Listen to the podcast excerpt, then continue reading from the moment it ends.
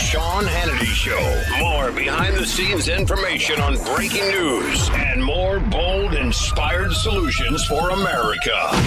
Now, Jamie Dupree with the latest breaking news from our nation's capital. He is the most connected man in Washington, D.C., back in our nation's capital after being down there for Marco Rubio's announcement. I looked for you in the room. I looked all over the place. I didn't see you. Why is that? I was uh, over in the back. Uh, it took us a while. First, the Rubio people. It was uh, they're they're new to this. They didn't have a what we call a mult box, an audio mult uh, distribution box for the radio reporters. So we had to scrounge around for that. Yeah. I was over uh, in the back left. And, and you saw where I was because you couldn't Yeah, I saw it. you over there. Yeah. You saw me over there, but you didn't even come over and say, "Hey, Sean, how you doing?" Uh, no, I didn't because I was on the air live and doing a bunch of stuff and getting my stuff done. And so yes, I'm you sorry. couldn't even say, a, say hello. All right, now I want you to confirm for me what I said happened because you were there and you're an objective reporter and everybody knows that you tell the truth. So Marco does his speech. The room was packed.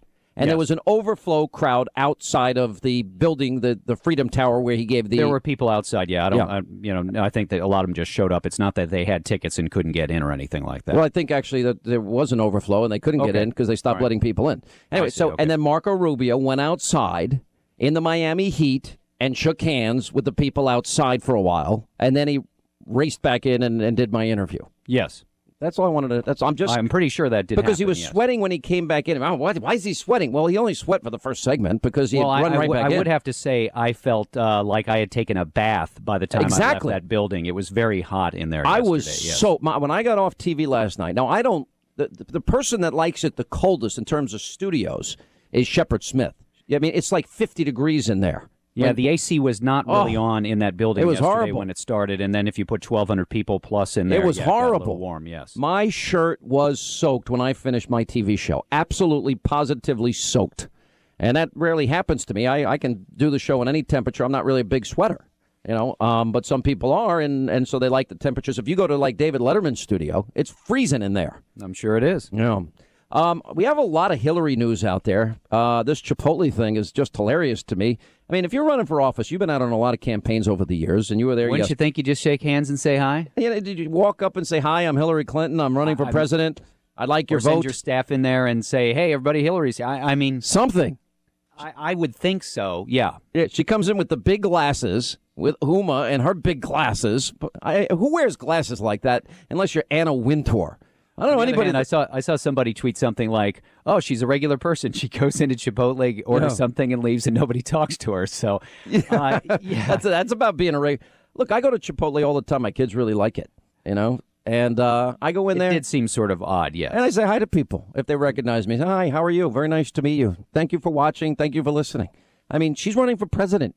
She couldn't shake anybody's hand, walk, introduce herself, even even something as simple as that. I've been in a fast food joint with Hannity one time when um, actually the people were oh, they seemed a little more excited to see Ollie North. You remember that time we went in to get the chicken before we got on the plane to go back from Atlanta a number of years ago? Wait a minute. So- Ollie North was with us, and he and, and and everybody pulled out their cell phones to take a picture of him, but we were all playing along and having a fun time. And nobody wanted my picture. Is that what you're saying? Is that Well, the story you're telling? I wouldn't go that far. Is that the story you you're telling? Listen, I have no ego in this, Jamie. It means nothing to me. Uh, but I, w- I will tell you, Ollie and I used to do book signings together, and he's loved. He's a rock star. Oh yeah, no, he's a rock star. Yeah, and uh, and especially by the military. And he takes time. You know, on book signings, it's impossible to do a book signing with him because he doesn't shut up. He talks to everybody for hours. You want to talk to Ollie? It's like he'll stop the line, listen to your entire story, and then say, "Th- "Love you, appreciate you." Boom. And then the next part. You you cannot finish a book signing with him. You know, I Hey, would we love just to- had Go ahead.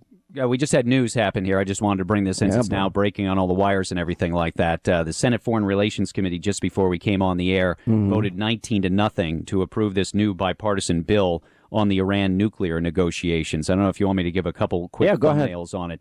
Basically, it does not require, Sean, an up or down vote on the nuclear deal itself. Instead, it, it reaffirms that the Congress has to act to lift any economic sanctions because those sanctions were imposed by the Congress on Iran and its regime so that they couldn't just be wiped away by the president. Uh, would uh, mean a 30 day review by lawmakers in the month of July is when it's focused. So the bottom line, again, reaffirms that before any sanctions are lifted as part of a, nuclear deal with Iran, they need a vote in the Congress since they are imposed by lawmakers, but there would not be sort of a yes, we'll vote yes on this deal or no, we'll vote against it or anything like that. It was unanimous in the committee, and I would assume it'll get more than a veto proof margin on the floor of the House and Senate. And the White House, I think, somewhat reluctantly said today that they would go ahead and approve it. Uh, interesting because they had been threatening a veto, right? Yes, some changes were made that took out a few things that they didn't like.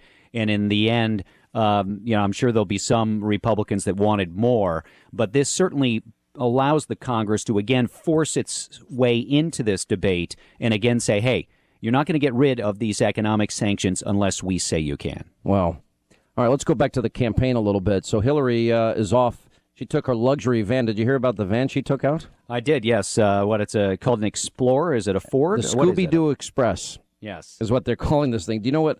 You want me to tell you what uh, beautiful amenities that it has? It's got a nice chest. I heard that. It's got a nice chest for the beer, which is pretty cool. It's been outfitted with all the top amenities, and it's called Scoo- the Scooby Doo Express, I guess.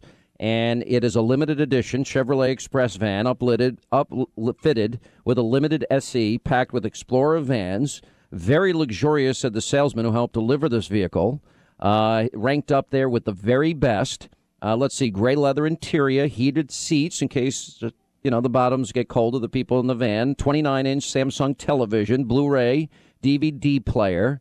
Uh, it's got an ice chest, two front seats. Uh, let's see, which might, who wrote that? Uh, the Weekly Standard, I think, wrote that. The middle chair swivels, has quick release. It also has a bed. There's a power sofa in there as well. If others want to sleep in the rear of the vehicle, that converts into a bed. Uh, let's see, it's not exactly great for the environment. It's not good with gas mileage. That's a problem. like 18 miles a gallon or something like that. Well, they say 16. Okay, all right. All right, now. 16. That means it's 10. I, I, I mean, if you buy a car, you, they always say some, what it is, but it never is that in real life. Have you noticed that? Uh, yes, I have noticed that. The only Um, car that got the mileage that was somewhat close was my Escalade Hybrid. You ever try that? I have not been in one of those. No. All right, now we discovered two two million of Hillary Clinton's Twitter followers are fake or never tweet, uh, and she's under fire for buying fake Facebook fans. Have you seen that? The fake Facebook fans, I think the fake Twitter stuff is really interesting because I guess it affects a lot of people. That there's a lot of these sort of uh, uh, Twitter accounts that just follow people but don't do anything. I'm not sure what what it's all about or what's behind it. But yeah, I think that's that's not just it's not just Hillary Clinton. It's a lot of different things that are out there, from what I understand. Uh, she's wrapped up, I think, by looking at some of the reports from on the ground out there. She's wrapped up her first event out in I think it's Monticello, uh, Iowa. I said Monticello earlier today. I think it's actually pronounced Monticello, which is a small town to the northeast of Cedar Rapids, southwest of Dubuque, if I remember correctly, in the eastern part of Iowa. There were a few questions asked by reporters, but it didn't sound like they got much in the way of any uh, insight or anything from the candidate who was out for her first event today. Did you by chance see uh, uh, jumping over to New Hampshire? Did you see what uh, was proposed today by Governor Christie? On the uh, on the election front today, by any chance? I, I did not. I didn't know he was still thinking of running. Uh, yes, he's not only still thinking of running, but he's out there laying down markers on things. He said today, the governor did, that the age of eligibility for Medicare and Social Security should be pushed back for future retirees. And he wants to, this is the way it's written, to cut off benefits in the future for retirees who have annual incomes of $200,000 or more. So, uh, pushing his plan to rein in entitlement spending there in Manchester, New Hampshire You know, since he's been governor, the state of New Jersey's been downgraded eight times.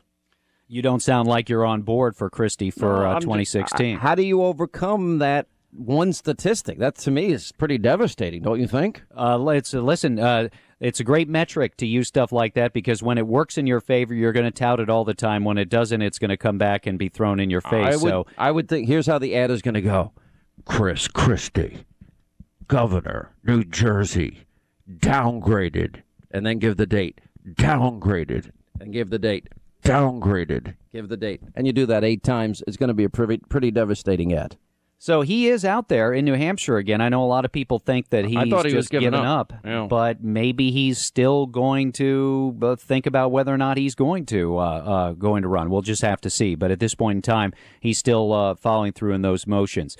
Uh, Marco Rubio, who we saw yesterday, will be back out on the trail. He'll be doing fundraisers on Thursday in New York and Boston. I think was the way I understood the schedules they laid it out, and then he'll be in New Hampshire along with most of the candidates actually this weekend. Rubio will be there Friday. There's a whole host of candidates that'll be in New Hampshire this weekend. Clinton will spend $37.92 for every single vote if, in fact, they hit their fundraising goal of $2.5 billion.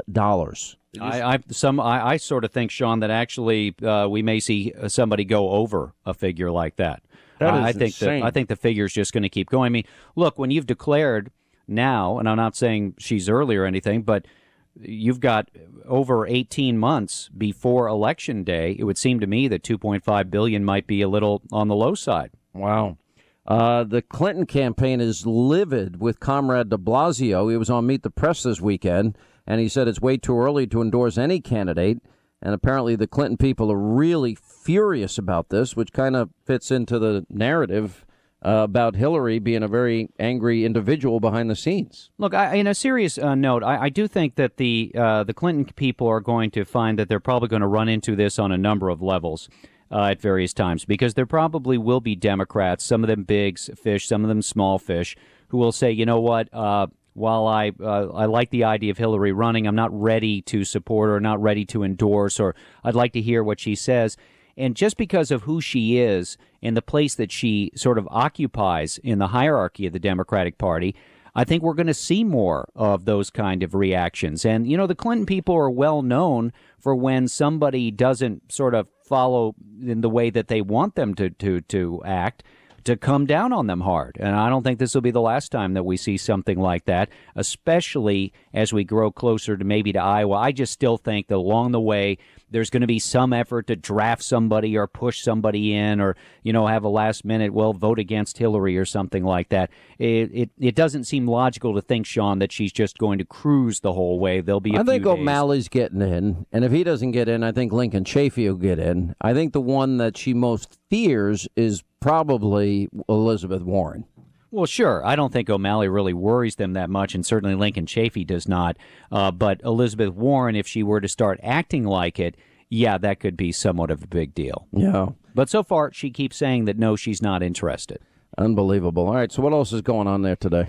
Uh, we had more veto threats just issued in the last few minutes by the White House, uh, uh, issuing a veto threat against a Republican bill that would repeal uh, it, death taxes, as they're called, estate taxes. Also, another bill that would make permanent a deduction for state sales taxes. You know, and what is it? Seven states, I think, don't have their own income tax, and so people there are have been allowed on a temporary year to year basis in recent years to deduct state sales taxes that they've paid. This Republican bill would make that permanent. The White House saying that both of those plans would be vetoed. A quick uh, tabulation that is 23 veto threats so far issued just this year, basically in the last three months by the White House. Two actual vetoes have been uh, done by the president so far. Also, in the last hour, the Obama administration has taken Cuba off the list of state sponsors of terrorism. That coming after that weekend meeting between the president and Raul Castro. Unbelievable.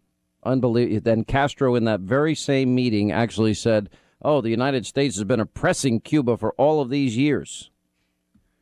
And I don't uh, think you're going to hear an any end to that kind of rhetoric. It didn't sound to me like, from what Castro said down at that meeting uh, uh, this weekend, that there's going to be any let up in that kind of rhetoric against the U.S. It was almost as if uh, the, the, the Cubans simply said to the U.S., yeah, you can start normalizing relations with us, but we're still going to attack you as uh, the great Yankee and, you know, in a sense, the uh, Western Hemisphere's, hemisphere's uh, problem more than anything else. Well, so, so much for the Monroe Doctrine. I guess that's all done and buried by the Obama Doctrine. All right, uh, Jamie Dupree, the most connected man in Washington, D.C. Jamie, good to talk to you. We'll uh, talk again soon, and it was good to see you yesterday. Great to see you yesterday, though, too, Sean. You know what I figured out? I just came to just dawned on me. You, in front of all your liberal journalist friends, you didn't want to act like you knew me.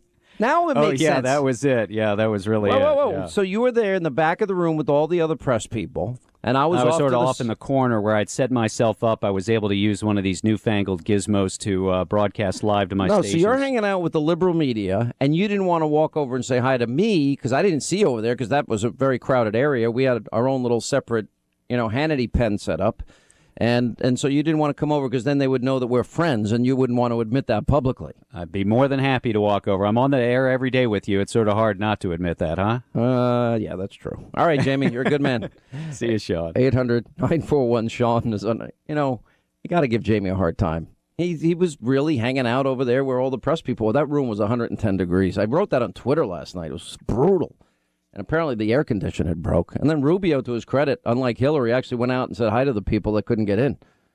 And then that's when he came in and he was sweating in the first segment. I felt bad for him. I'm like, oh man, but we didn't have time. Hey, I want to give you five reasons why you can use LegalZoom.com for your business. They're reliable, they're experienced, they have helpful support, legal advice, and there's no surprises.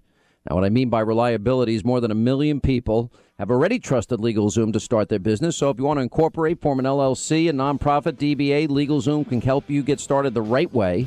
Their experiences, they've been helping business owners with legal challenges for more than a decade. You can count on them for all the details.